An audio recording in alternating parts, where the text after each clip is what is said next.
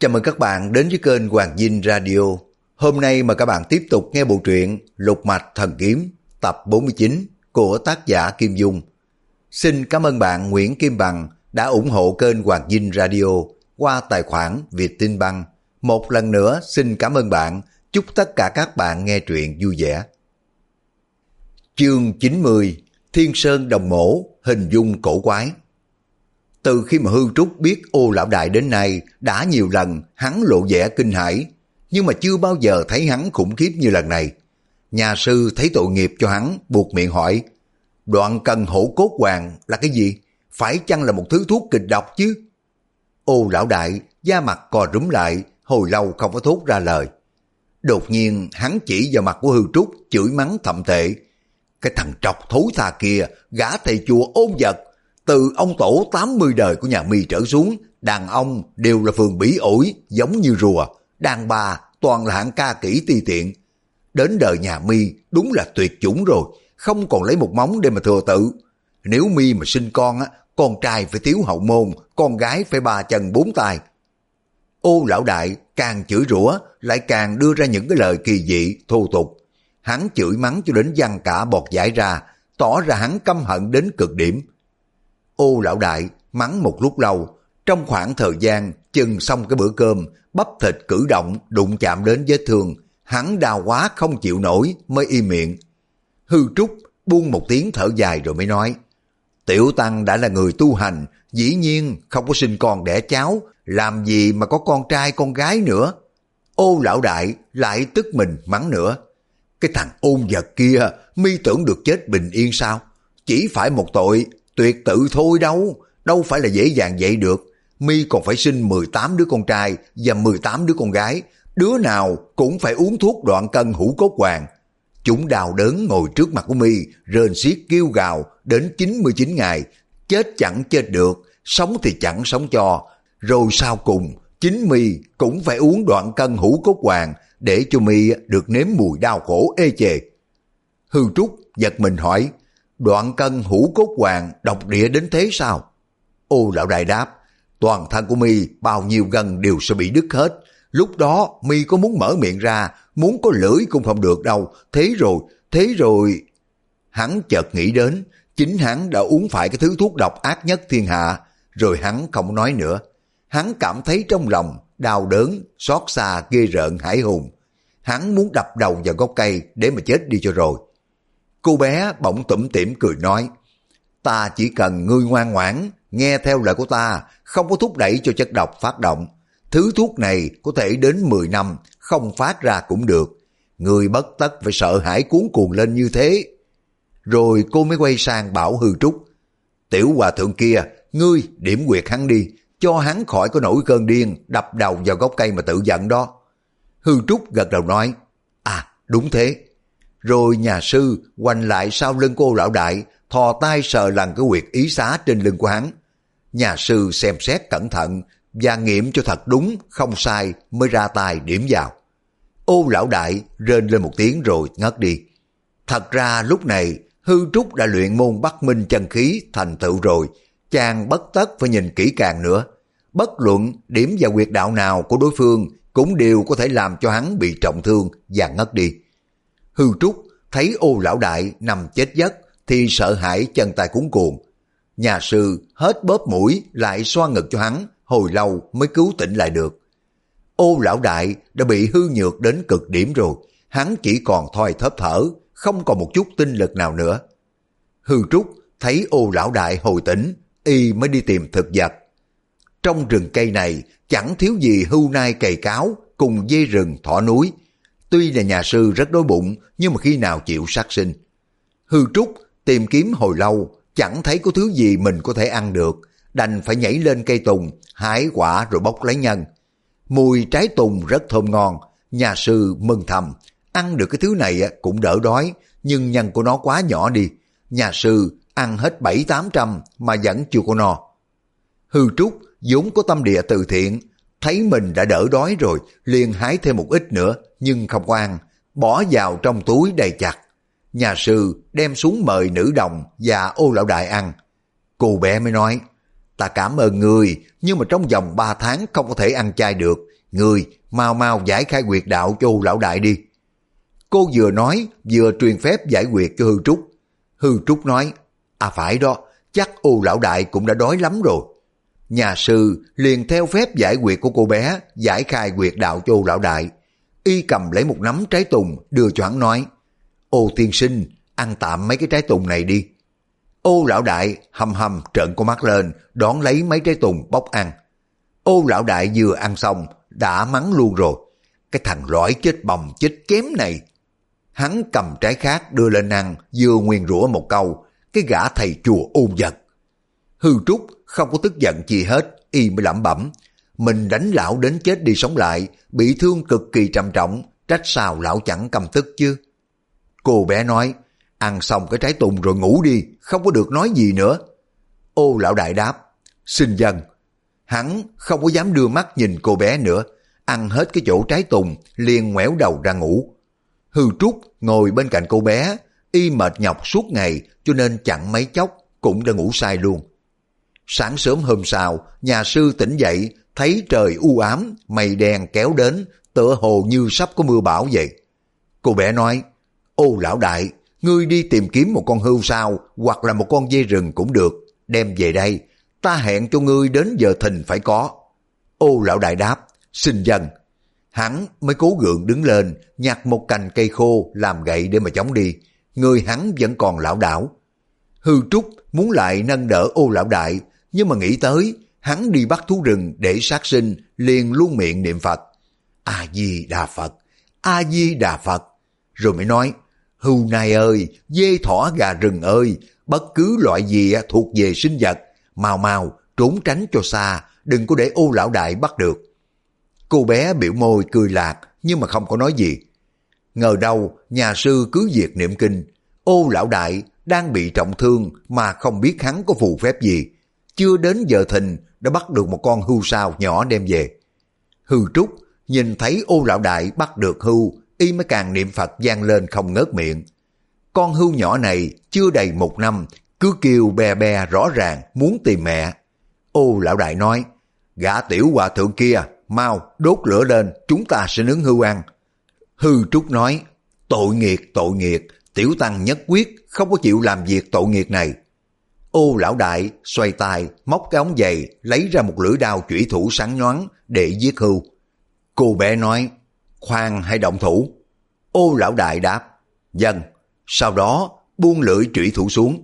Hư Trúc cả mừng nói, hay lắm, tiểu cô nương, tâm địa của cô nương đúng là nhân từ, sau này rất được hưởng phúc lành.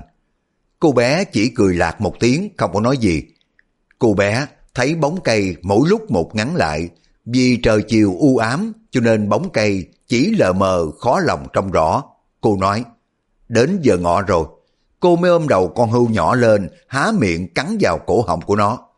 Con hưu đau quá, kêu rít lên, dãy dụ hoài. Nhưng mà cô bé giữ nó thật chặt, miệng của cô hút máu ồng ọc. Hư trúc cả kinh kêu lên. Ôi trời ơi, tiền bối thật sự là tàn nhẫn quá vậy. Cô vẫn mặc kệ, chỉ ráng sức mà hút máu thôi. Con hưu dãy dụ một lúc, suy yếu dần. Sau đó nó rung lên bần bật một hồi rồi mới chết thẳng cẳng. Cô bé hút máu hưu no rồi, phưởng bụng ra, quăng con hưu chết xuống. Một tay trỏ lên trời, một tay trỏ xuống đất. Cô lại luyện môn thiên thượng địa hạ duy ngã độc tôn, Mũi của cô phun ra một luồng khói trắng quyện chung quanh đầu cô. Giữa lúc ấy, trong không gian ánh chớp lóe lên, sét nổ gian trời. Một trận mưa rào đổ xuống như trúc, hạt mưa lớn bằng hạt đậu. Cô bé vẫn ngồi yên không có nhúc nhích, tiếp tục luyện công. Luồng khói trắng mỗi một lúc dày đặc. Mưa to quá lớn mà làn khói trắng vẫn không có tan ra. Hư Trúc cùng vô lão đại đều ẩn mưa dưới gốc cây, Hồi lâu sau mới thấy cô bé thu cái làn khói trắng đứng lên. Quần áo cô bé đã bị nước mưa ướt đẫm, nhưng mà vẻ mặt của cô tươi hơn, tinh thần sung túc, cô nói. Chờ tạnh mưa sẽ nướng thịt hưu ăn. Hư trúc trong lòng đào xót lên tiếng. Thưa tiền bối, bây giờ cô lão đầu hầu hạ rồi, lão hết lòng hết sức để phục vụ, quyết không có dám gia hại tiền bối đâu. Vậy tiểu tăng xin cáo biệt thôi.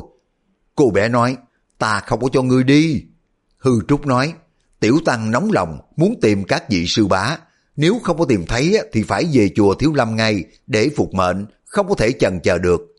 Cô bé lạnh lùng nói, phải chăng ngươi không có chịu nghe lời của ta, muốn tự mình bỏ đi sao? Hư trúc đáp, tiểu tăng đã nghĩ ra một kế, lấy tăng bào, nhét đầy cỏ khô cùng với lá cây vào, giả làm một cái túi lớn, đeo trên lưng mà trốn đi. Làm như thế để cho bọn người dưới chân núi trông thấy tất là họ tưởng tiền bối nằm trong túi, họ sẽ đuổi theo tiểu tăng. Thế là tiểu tăng có thể dẫn dụ bọn họ đi cho thật xa. Khi đó tiền bối cùng ô lão đại thừa cơ xuống núi để mà trở về núi phiêu diễu. Cô bé nói, cách đó hay đó, ta cảm ơn ngươi đã nghĩ ngợi cho ta, nhưng mà ta không muốn trốn chạy đâu. Thế cũng được, tiền bối cứ nấp ở chỗ này đi. Nơi đây rừng rậm tuyết dày, bọn họ không có tìm thấy được đâu. Họ có dây hãm cũng chỉ trong vòng 10 ngày rồi sẽ rút đi. Tiền bối thám thính chờ họ đi rồi mới xuống núi. Cô bé nói, nếu đã qua 10 ngày hay là 8 ngày nữa, công lực của ta sẽ khôi phục lại như hồi còn 18-19 tuổi. Khi nào ta để cho bọn chúng chạy thoát chứ? Hư Trúc lấy làm lạ hỏi, sao? Cô bé đáp, ngươi nhìn kỹ lại coi hiện giờ ta thế nào, so với ba bữa trước có gì khác lạ không? Hư Trúc ngưng thần nhìn vào mặt cô bé, thấy thần sắc của cô dường như lớn hơn mấy tuổi. Hiện giờ cô bằng một đứa nhỏ vào cỡ 11 tuổi hoặc là 12 tuổi, không phải là một đứa trẻ nít 8-9 tuổi nữa. Nhà sư ấp úng nói, tiền bối, trong vòng có ba hôm nay tựa hồ như người lớn thêm được mấy tuổi rồi. Có điều thân hình của tiền bối chưa có lớn hơn được chút nào. Cô bé cả mừng nói, nhãn lực của người khá đó, ngươi nhìn ta thấy lớn thêm mấy tuổi, cũng kể là một hạng tinh mắt rồi. Rồi cô mới lại mắng, đồ ngu, thiên sơn đồng mổ, thân thể vĩnh viễn như một nữ đồng, dĩ nhiên không có bao giờ cao lớn hơn nữa. Hư Trúc cùng vô lão đại vừa nghe đến bốn chữ thiên sơn đồng mổ, đã giật nảy mình lên đồng thanh nói, thiên, thiên sơn đồng mổ, cô chính là, là thiên sơn đồng mổ sao? Cô bé hạnh diện đáp, các ngươi tưởng ta là ai? Cụ của các ngươi lúc nào chả là một cô bé, chẳng lẽ mắt các ngươi đuôi hết rồi, không thấy sao? Ô lão đại dương cặp mắt tròn xoe, nhìn chòng chọc vào cô bé hồi lâu. Miệng của hắn mấp máy, luôn tựa hồ muốn nói cái gì mà không có thốt ra lời được. Sau một lúc lâu, đột nhiên lão ngã lăn ra giữa đống tuyết, ấp úng nói, ta, đáng, đáng lẽ ta phải biết sớm hơn chứ, ta quả là một đứa ngu ngốc nhất thiên hạ rồi. Ta tưởng ngươi chỉ là một đứa nhỏ tầm thường, chẳng có gì đáng kể trong cung linh thú. Nào ngờ đâu, ngờ đâu ngươi chính là thiên sơn đồng mổ. Cô bé nhìn Hư Trúc hỏi, còn ngươi, tưởng ta là người thế nào?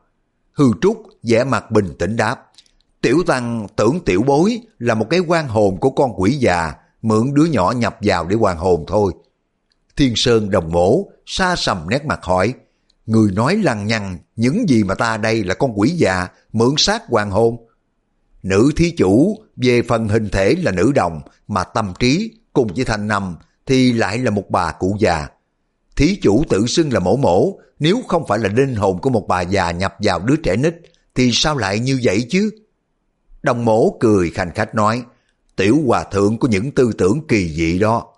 Cô quay sang hỏi ô lão đại, hôm ấy ta lọt vào tay của ngươi, ngươi không có hạ sát ta, chắc bây giờ ngươi hối hận lắm có phải không? Ô lão đại trở mình ngồi nhổm dậy đáp, đúng, thật sự ta đã ba lần lên núi phiêu diễu, đã được nghe thanh năm của tiền bối, nhưng mà tiền bối bắt tại hạ phải bịt mắt, cho nên tại hạ chưa có được nhìn rõ tướng mạo. Ô lão đại này có mắt mà không trồng, lại tưởng tiền bối là một cô bé cầm điếc. Nữ đồng nói, chẳng những mình ngươi đã được nghe âm thanh của ta, mà trong bọn yêu quái 36 động, 72 đảo, còn nhiều kẻ khác nghe thấy nữa. Nếu mổ mổ không có giả câm, thì tất sẽ bại lộ hành tung, nguy hiểm cho mổ mổ biết bao nhiêu chứ.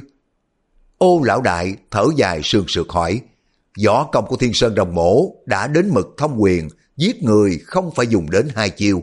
Thế mà tiền bối bị tại hạ bắt được, sao mà không chống cự?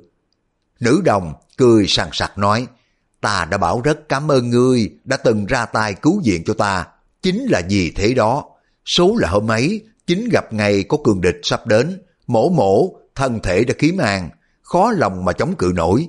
May sao, ngươi mới dùng cái túi giải chụp lấy mổ mổ, cổng xuống núi, để cho mổ mổ tránh khỏi một kiếp nạn. Thế có phải là mổ mổ nên cảm ơn ngươi không? Nữ đồng nói đến đây, đột nhiên mắt chiếu ra những cái tia sáng hung dữ, nói tiếp. Nhưng mà sau khi mi bắt được mổ mổ, lại bảo mổ mổ giả cầm, rồi dùng bao nhiêu là thủ đoạn vô lễ đối phó với mổ mổ, thì thật là tội ác ngập đầu. Nếu ngươi không có những thủ đoạn giả mang ấy, ta có thể tha mạng cho ngươi được.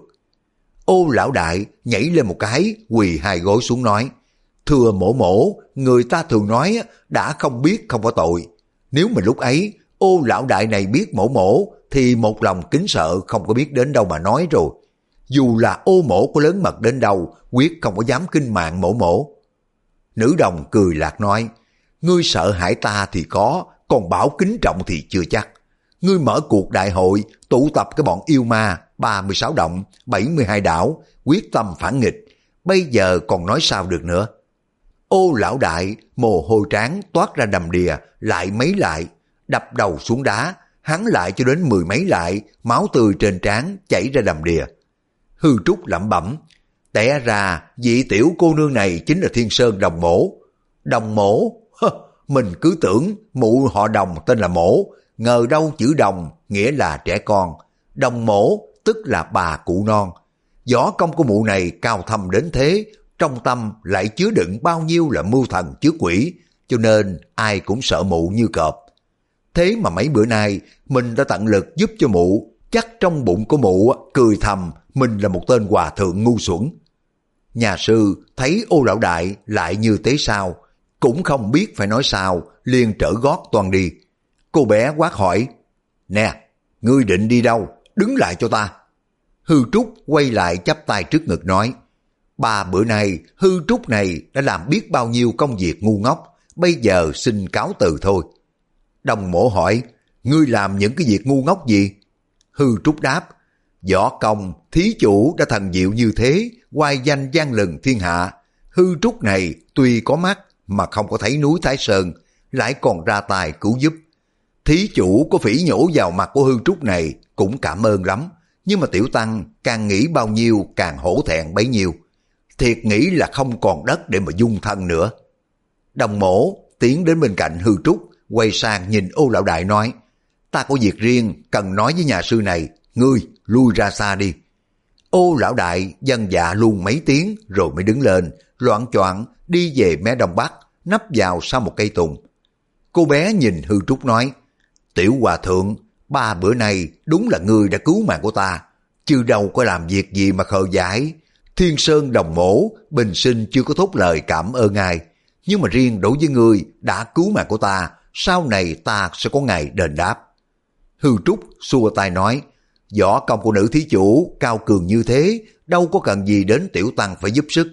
Rõ ràng thí chủ nói móc họng tiểu tăng thôi. Cô bé xa sầm nét mặt nói, ta đã bảo ngươi cứu mạng của ta, tức là ngươi đã cứu sống ta thật.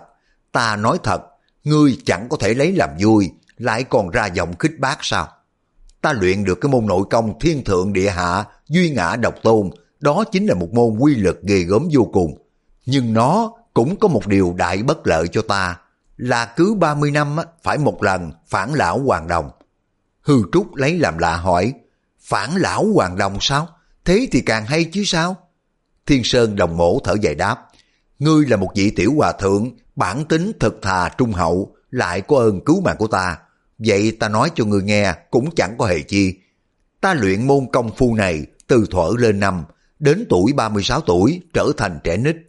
Lần đầu phải mất 30 ngày mới luyện lại được.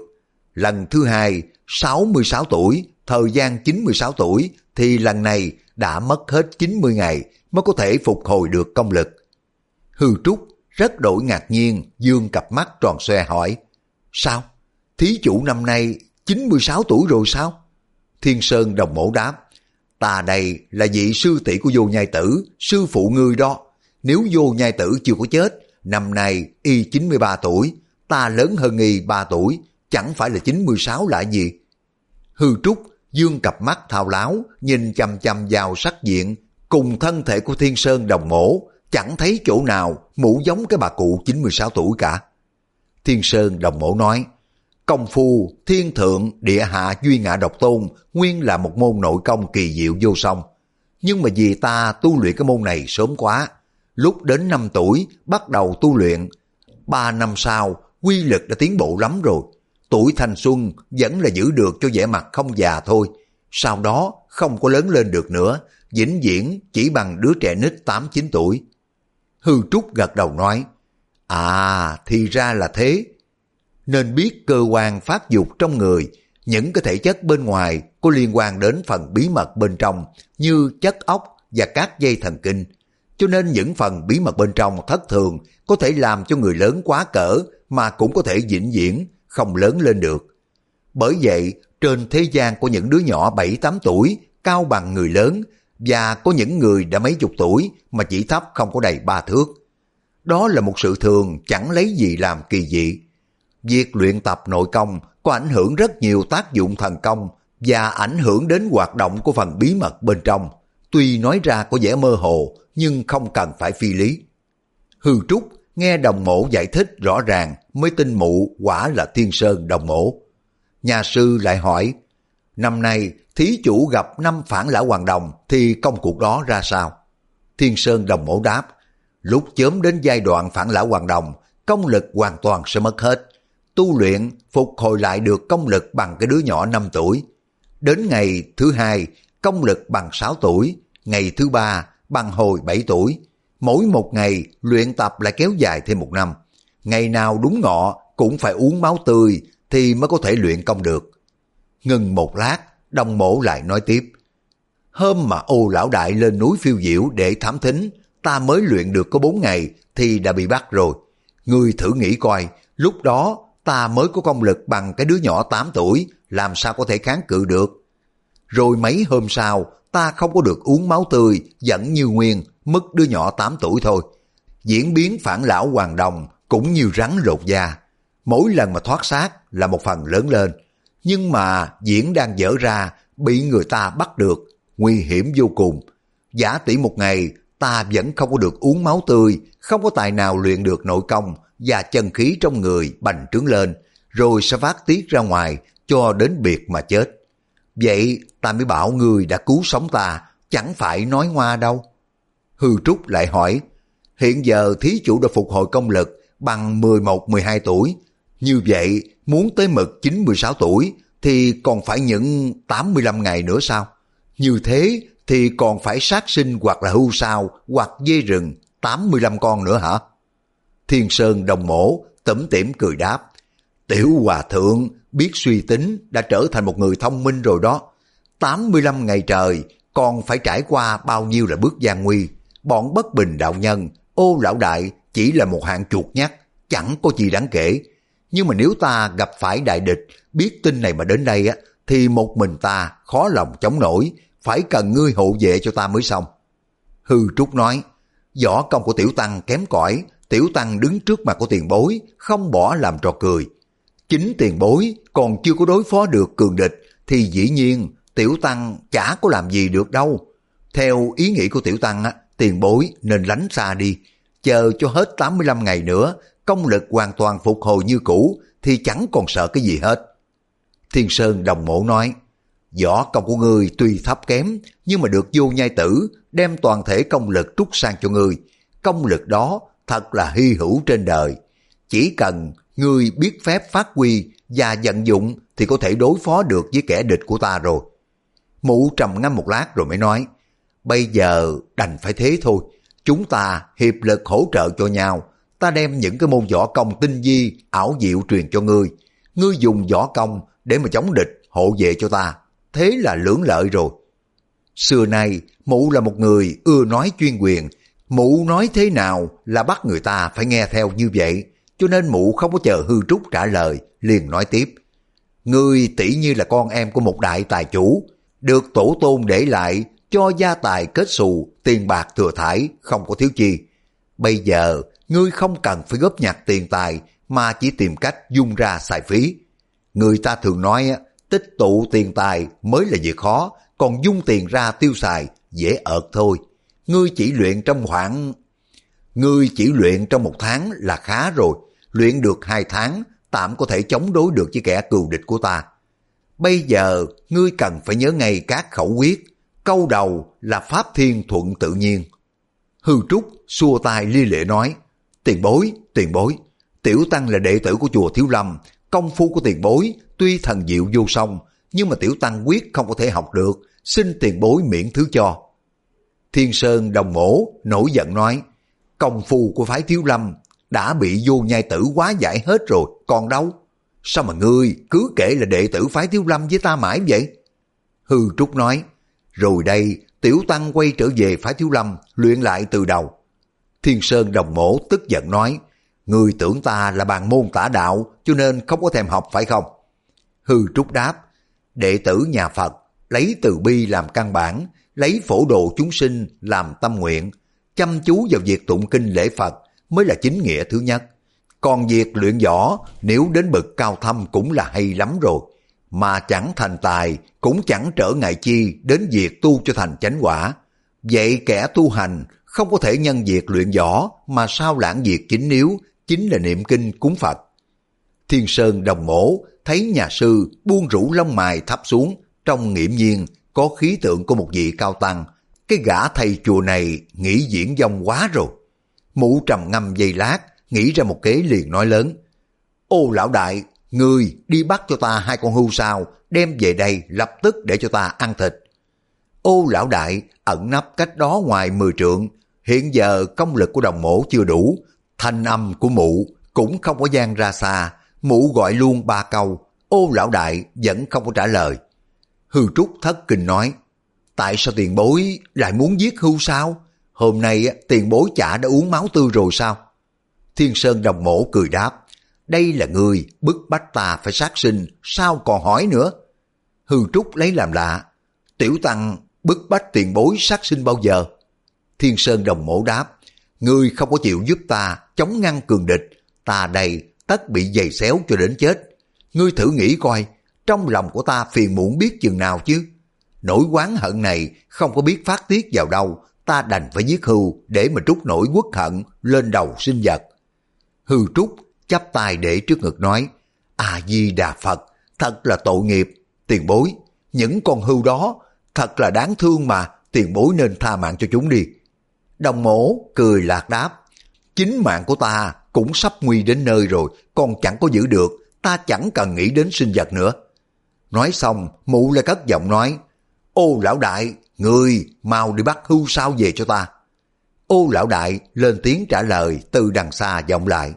Hư trúc đâm ra quảng hốt, không biết phải làm sao, nhà sư nghĩ bụng.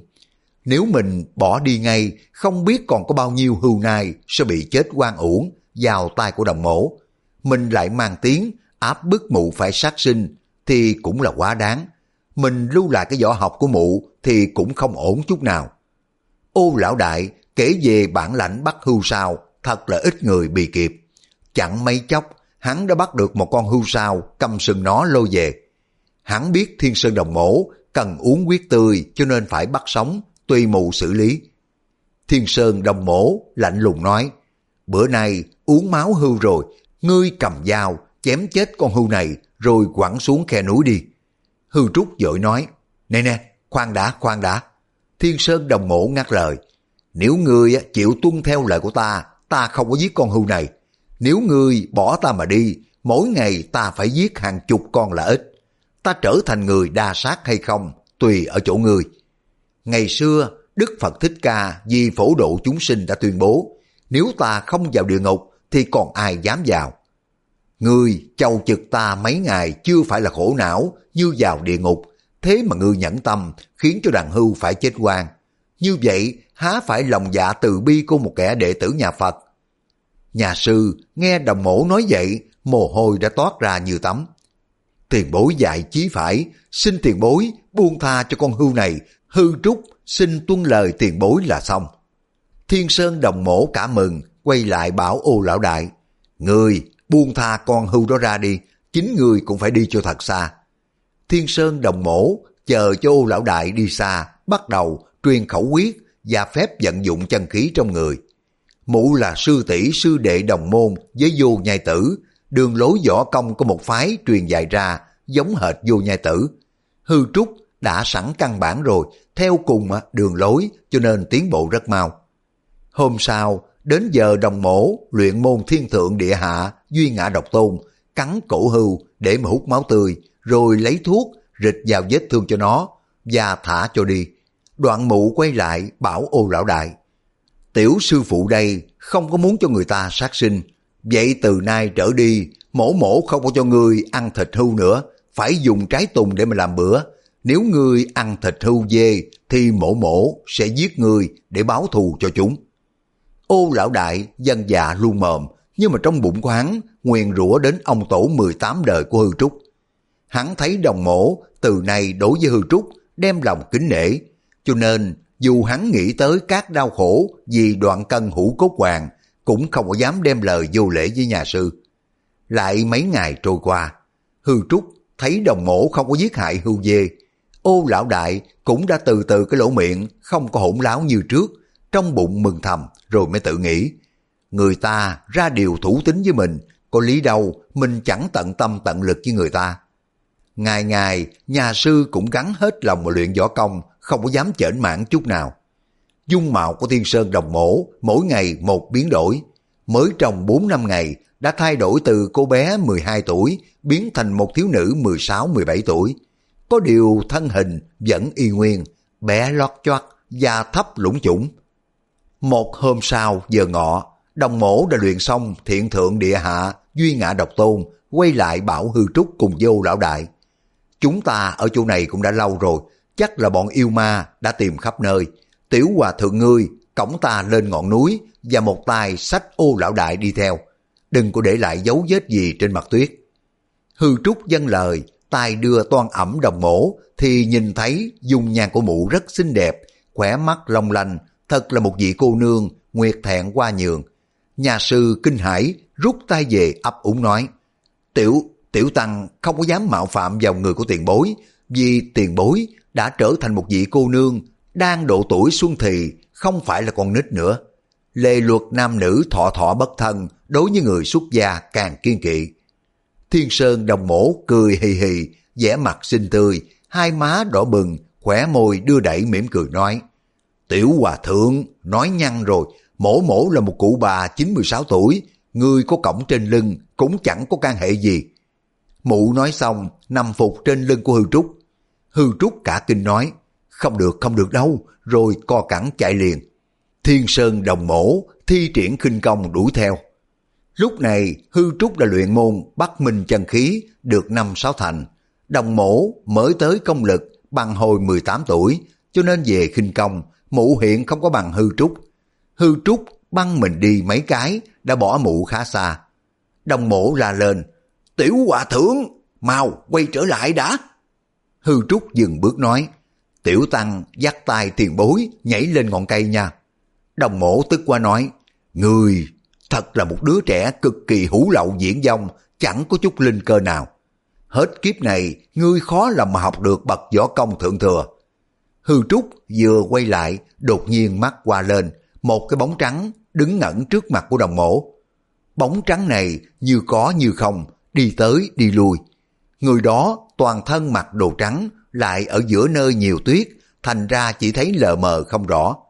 Hư Trúc cả kinh, tiến lên hai bước, bỗng nghe đồng mổ vừa la vừa gọi tiếng về phía trước. Bóng trắng khẽ cất tiếng hỏi, Sư tỷ sư tỷ ở đây có mạnh giỏi chăng? Thanh âm người đàn bà này êm ái, quyển chuyển rất dễ nghe. Hư Trúc tiến lên hai bước, thấy người áo trắng, tha thước, đúng là đàn bà, nhưng mà y che mặt bằng một tấm khăn lụa trắng, cho nên không có trông rõ tướng mạo. Hư Trúc nghe bà ta gọi đồng mổ bằng sư tỷ cho là cùng một người nhà, và đồng mổ đã có tay giúp đỡ rồi. Nhà sư mừng thầm, chắc mẩm phen này sẽ được người này đến hộ vệ, buông tha cho mình rồi, không có bắt mình ở lại nữa. Nhưng mà lúc nhà sư liếc mắt nhìn đồng mổ, thấy vẻ mặt của mụ rất kỳ quái. Dường như là kinh hãi, dường như căm hận, rõ ra không có hợp ý với nhau. Đồng mổ là người đến trước mình của Hư Trúc là quản, cổng ta lên núi, mau lên. Hư Trúc ngập ngừng, cái đó, cái đó tiểu tăng đã nói là không tiện mà. Đồng mổ cả giận, giơ tay lên, tát một cái vào mặt của nhà sư la lên. Con tiện nhân đó đã đuổi tới nơi định làm hại ta, ngươi không có trông thấy sao vậy? Mụ tác khá mạnh, nửa mặt của hư trúc sưng dù. Người áo trắng nói, sư tỷ già rồi vẫn nổi cơn ghen tức sao? Người ta đã không muốn thế, sư tỷ cứ ép buộc người ta, nào đánh nào mắng là nghĩa lý gì? Hư trúc nghe người đàn bà áo trắng nói năng dịu dàng, trong lòng xiết bao cảm kích, nhà sư lẩm bẩm. Cái bà này quả là đồng môn của đồng mổ và vô nhai tử, mà sao tính tình chẳng có giống chút nào, nhã nhặn ôn hòa, hiểu tình đạt lý, khác hẳn với đồng mổ. Đồng mổ không ngớt miệng thúc giục hư trúc. Mau, cổng ta chạy đi, rời khỏi con tiện nhân này càng xa càng tốt. Ta nhất định không có quên lòng tốt của người và sẽ có ngày trọng báo. Người đàn bà áo trắng vẫn vẻ nhàn nhã bình thản, đứng yên một bên. Làn gió nhẹ nhàng lay động xi máu, trông ra dáng điệu phiêu diêu như là một vị tiên nữ. Hư Trúc tự hỏi, vị cô nương này nhún nhường nhã nhặn như thế, mà sao đồng mổ đối với cô ta lại ra chiều chán ghét sợ hãi. Bỗng nghe người đàn bà áo trắng hỏi, Sư tỷ chị em của chúng ta hơn hai chục năm trời chưa có được gặp nhau. Bữa nay tái ngộ, sư tỷ chẳng hân hoan thì chớ, lại còn quảng hốt bỏ đi, nghĩa là sao? Tiểu muội tính ra mấy bữa nay gặp dịp vui mừng của sư tỷ được phản lão hoàng đồng. Gần đây nghe nói sư tỷ thu phụ khá nhiều cái bọn yêu ma quỷ quái để mà làm thủ hạ. Tiểu muội hằng lo cho bọn chúng nhân cơ hội này mà làm phản, cho nên phải đến cung linh thú núi phiêu diễu để mà tìm sư tỷ ra tay giúp sức, kháng cự tà ma nhưng mà lại không tìm thấy sư tỷ ở đó. Đồng mổ thấy hư trúc không có chịu cổng mình trốn chạy, mụ chẳng biết làm thế nào, vẻ mặt hằng học đáp. Đà tạ tấm lòng tốt của người, người tính đúng vào cái thời kỳ ta đang tiêu tán chân lực để thu phục công phu mà tìm đến núi phiêu diễu. Phải chăng để trả cái mối hận ngày trước chứ? Nhưng mà ngươi không tính đến chuyện thần xui quỷ khiến, có người bỏ ta vào cái túi giải, cổng lên đỉnh núi. Ngươi đã uổng công, ôm mối thất vọng rồi, có phải thế chăng? Lý Thu Thủy, bữa nay tuy là ngươi tìm được đến đây, nhưng mà tiếc rằng chậm mất mấy ngày. Hiện giờ, tuy ta không có địch lại ngươi, nhưng mà ngươi đừng hòng, không tổn hơi sức, ăn cắp được thành công của ta. Người đàn bà áo trắng đáp, sao sư tỷ lại nói thế? Sau khi mà từ biệt sư tỷ, tiểu muội hàng ngày vẫn nhớ sư tỷ luôn luôn, lúc nào cũng muốn đến cung linh thú để mà dẫn an. Nhưng mấy chục năm trước, sư tỷ đã hiểu lầm tiểu muội trong bụng sư tỷ sinh lòng hoài nghi, mỗi lần gặp nhau, sư tỷ chẳng hỏi căn do đã buông lời trách mắng.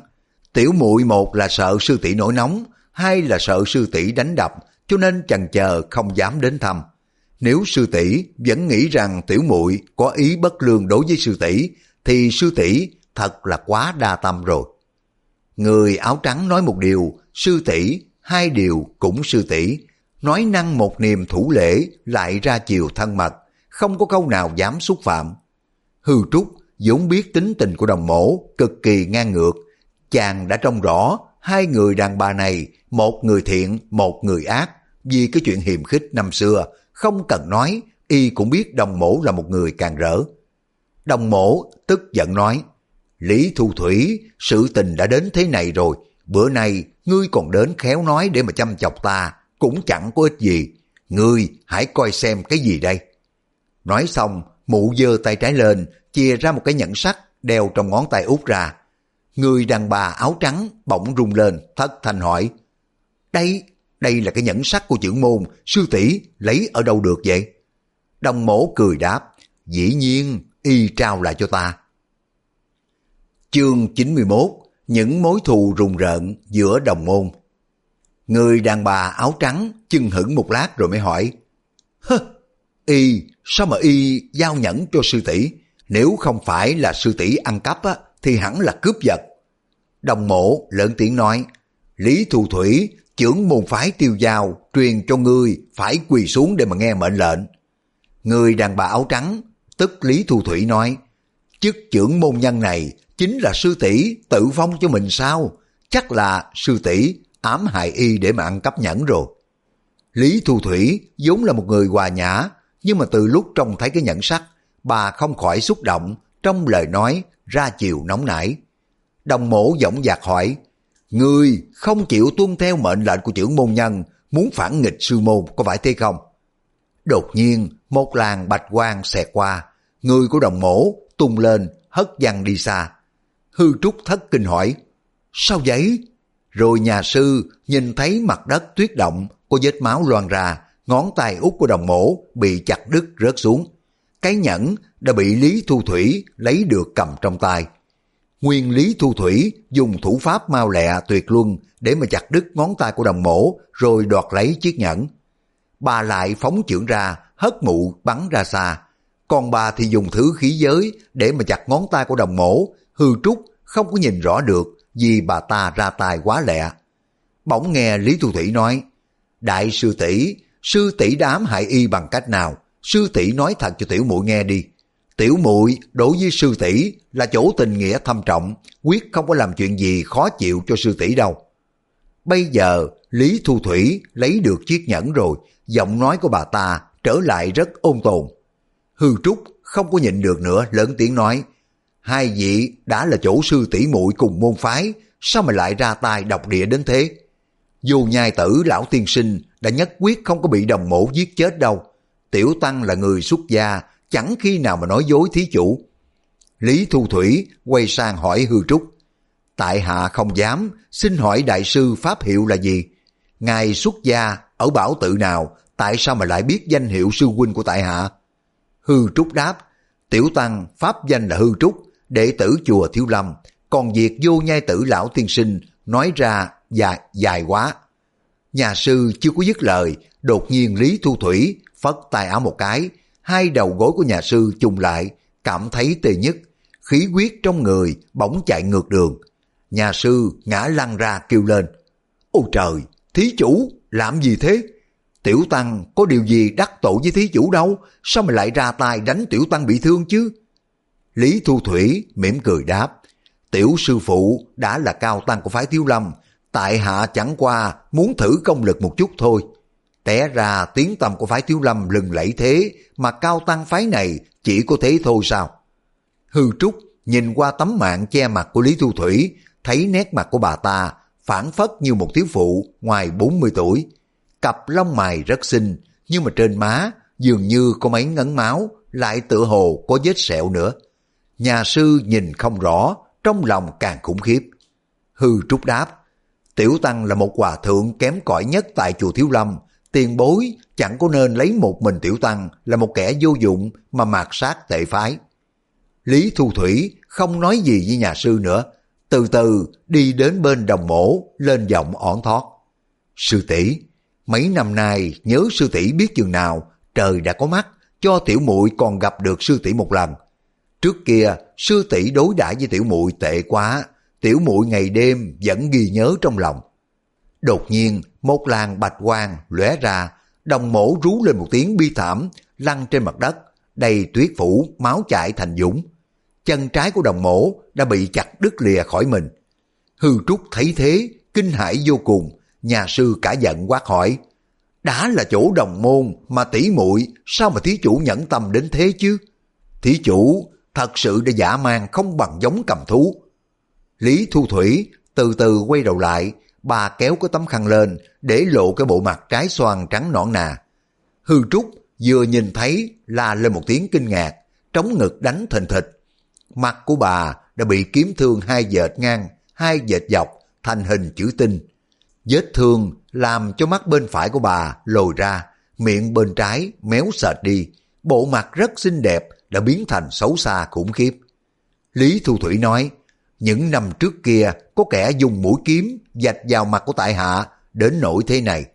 Tiểu sư phụ chùa Thiếu Lâm thử nghĩ xem có nên trả thù không. Lý Thu Thủy nói xong, từ từ kéo tấm khăn xuống che mặt. Hư Trúc lại hỏi, đây có phải là đồng mổ đã tàn hại thí chủ không? Lý Thu Thủy đáp, tiểu sư phụ thử hỏi lại y xem. Đồng mổ tuy là bị chặt chân tay, máu đã chảy ra như suối, mụ giận không có chết ngất, lên tiếng đáp. Đúng, chính ta đã dạch vào mặt của nó. Năm ta 26 tuổi, luyện công sắp đến ngày thành tựu, có thể làm cho người ta cao lớn lên như những người đàn bà thông thường.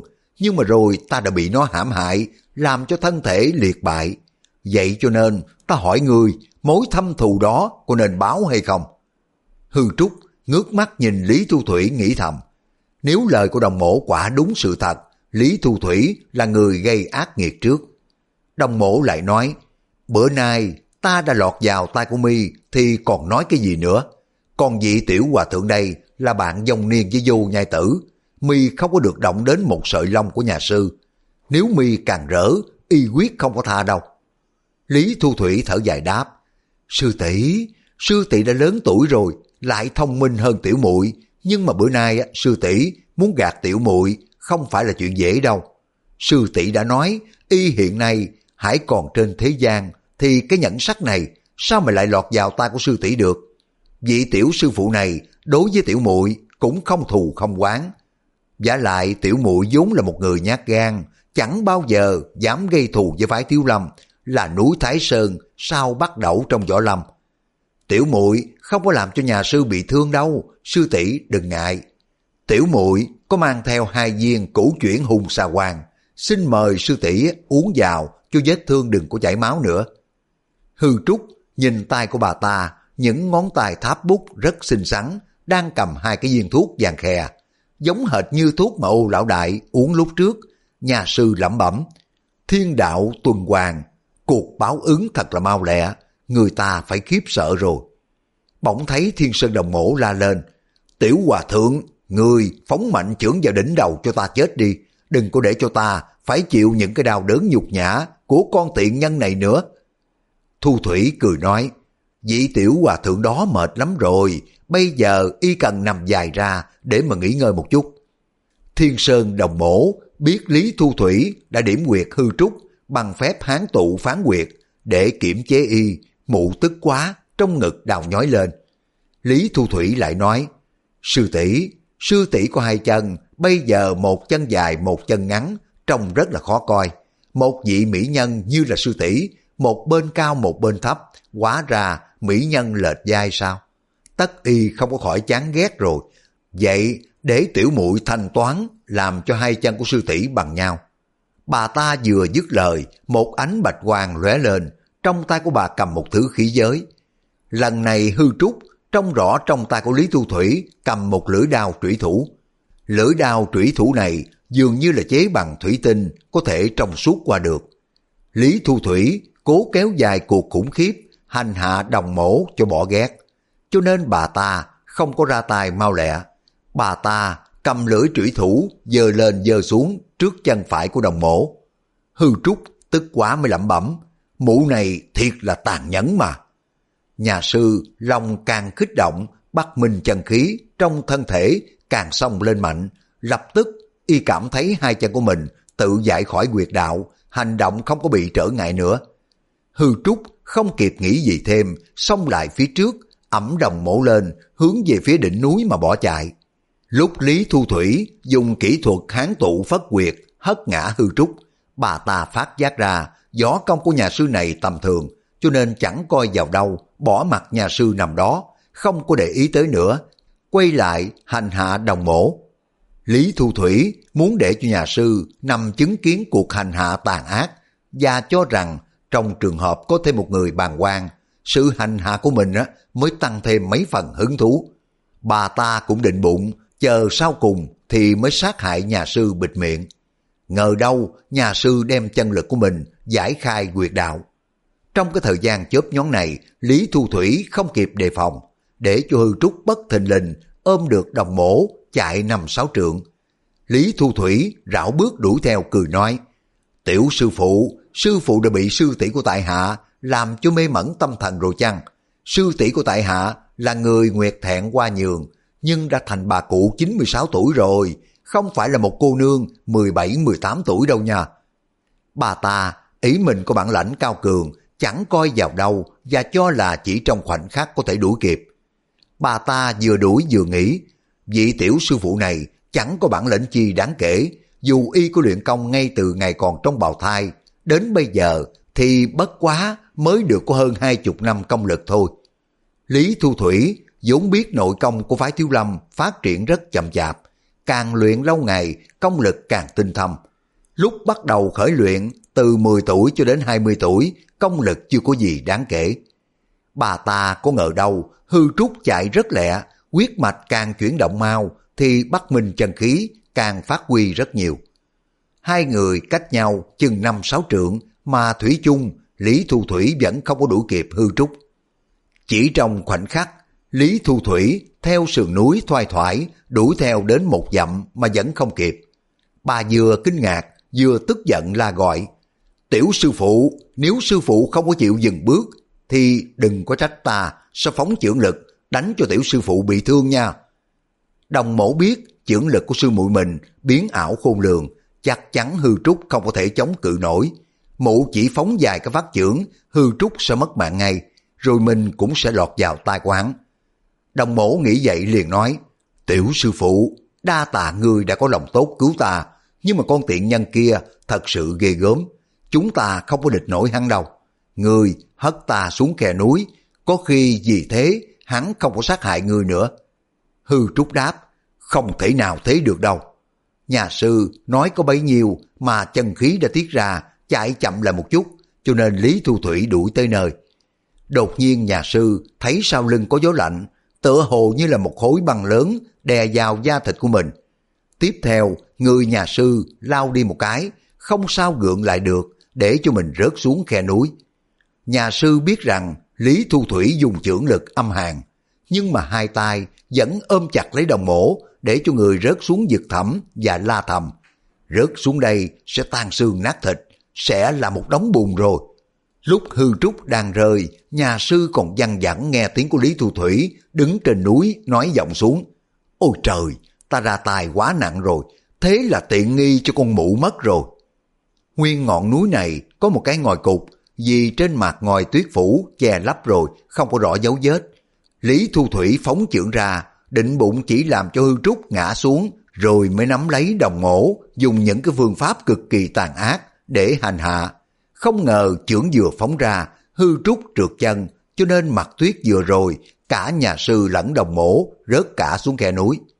Lý Thu Thủy tuy giết chết đồng mổ để mà rửa hận, nhưng mà thấy mụ chết một cách dễ dàng như vậy, cuộc báo thù của mình không có được thích thú cho lắm, cho nên bà ta còn tiếc rẻ. Lúc hư trúc rớt xuống, thấy người của mình chơi dơi, không tự chủ được, đành để cho người tuột thẳng xuống bên dưới, bên tai của nhà sư nghe tiếng gió dù dù. Tuy là khoảng thời gian chớp nhón này chẳng có bao lâu mà nhà sư tưởng chừng như là một thời gian dài vô tận. Nhà sư mắt còn nhìn thấy cái làn tuyết trắng xóa trên sườn núi, người mình đang nhào xuống, yên trí rằng mình gieo người vào đây là hết đời. Mắt của nhà sư bỗng qua lên vì thấy trong cái đám tuyết có một chấm đen đang từ từ chuyển động. Nhà sư không kịp nhìn kỹ thì người của mình đã gieo gần xuống đến đất. Bất thình lình có người hỏi, ai?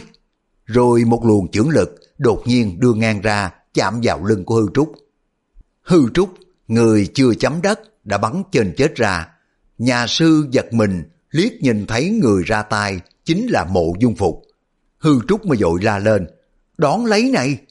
Nhà sư toan giận kình lực để mà luyện đồng mổ ra, nên biết rằng hư trúc từ trên sườn núi cao trăm trượng rớt xuống, mười phần chắc chết cả mười. Nhà sư chợt thấy mộ dung phục, đứng ở bên, liền muốn quăng đồng mổ qua cho y đón lấy để cứu mạng cho mụ.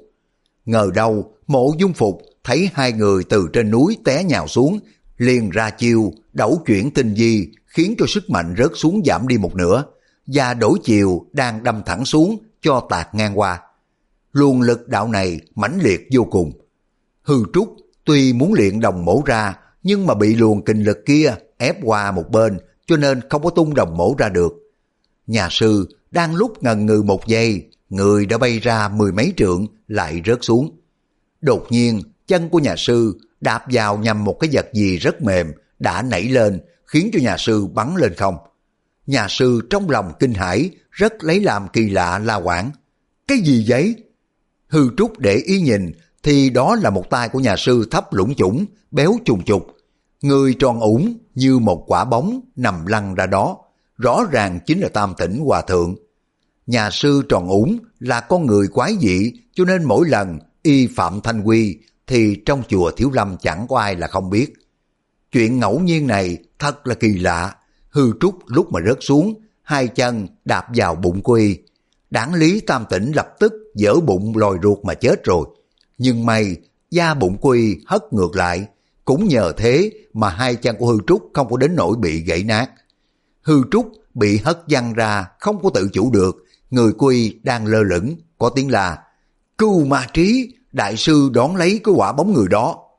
Hư trúc nên về phía phát ra tiếng gọi, bất giác hồn vía lên mây. Vì cái người đó chính là tinh tú lão quái Đinh Xuân Thu. Hư trúc chắc là Đinh Xuân Thu trông thấy mình sẽ hạ độc thủ ngay. Nhà sư mới dội vàng ôm đồng mổ sang tay trái, còn tay phải giơ lên trước ngực, che chở chỗ nguy hiểm. Giữa lúc ấy, Đinh Xuân Thu đã phóng chưởng ra. Hư Trúc cũng dung chưởng ra chống đỡ. Bây giờ, bắt minh chân khí của nhà sư đã có đến năm sáu thành công lực. Hai chưởng gia chạm nhau, Đinh Xuân Thu rung người lên, lùi lại một bước, miệng của lão la lên một tiếng, chà. Chưởng lực hùng hồn này không có làm cho hư trúc bị thương, mà chỉ nảy người của y lên không, chơi vơi, không có đạp vào đâu được. Đinh Xuân Thu phóng ra một chưởng nữa, người hư trúc tựa hồ mũi tên lìa khỏi dây cung, rớt nhanh xuống. Bỗng nghe thanh năm hòa nhã gọi, A-di-đà Phật. Chợt thấy một nhà sư trẻ, vẻ mặt hiền hòa, tướng mạo trang nghiêm, phóng chưởng đánh ra. Hư Trúc là một đệ tử của nhà Phật, rất thành kính. Tuy người của y đang lơ lửng trên không, mà vẫn giơ một cánh tay lên, tuyên Phật hiệu nói, A-di-đà Phật, đại sư phụ từ bi. Nhà sư cảm thấy một luồng lực đạo nhu hòa, bao la rộng rãi, nhưng mà làm cho mình hơi nghẹt thở. Toàn thân cảm thấy ấm áp dễ chịu. Hư trúc dung chưởng ra chống lại, hai luồng chưởng lực gặp nhau, người nhà sư lại tung lên trên không. Nhà sư còn lại nghe tiếng người hỏi, bây giờ phải làm thế nào? Bây giờ phải làm thế nào đây? Rồi âm thanh của một nữ lang đáp lại, cái trò ấy, người làm khí giới thì chỉ có môn phái của nhà họ Diêm ở phủ Thái Nguyên. Nhưng mà nhà sư này công lực bản thân không phải là tầm thường. Y ở trên không mà vẫn biến chiêu thì khác với chiêu thức nhân hình kim cương chỉ của nhà họ Diêm nhiều. Đoàn công tử, ta không có biết cách đối phó thế nào. Có điều công tử, chớ có nên thi triển lục mạch thần kiếm để đánh nhà sư. Lỡ ra y mất mạng thì tội nghiệp. Hai người đang nói chuyện, tức là đoàn dự và Dương Ngọc Yến. Dương Ngọc Yến tuy nói rất mau, nói được khá nhiều mà vẫn chưa có thấy người của hư trúc đã tung về phía đoàn dự. Đoàn dự la lên, tiểu sư phụ, tại hạ không có làm cho sư phụ bị thương đâu. Rồi giơ tay ra, toan ẩm lấy hư trúc. Dương Ngọc Yến nhắc đoàn dự, thế đẩy rất là hung mãnh đó, không có nên đón tiếp theo bề chính diện. Nhưng mà đoàn dự, ngoài môn lăng ba di bộ, chẳng có hiểu một môn võ công nào khác. Còn môn lục mạch thần kiếm, có lúc dùng được, lại có lúc không có hiệu nghiệm. Vậy cũng không có thể kể là một môn võ công của chàng. Huống chi lục mạch thần kiếm dùng chân khí để mà đánh người bị thương thì không thể sử dụng để mà đỡ cho hư trúc được. Chàng nghe Dương Ngọc Yến hồ liền di chuyển thân hình sử dụng phép lăng ba di bộ.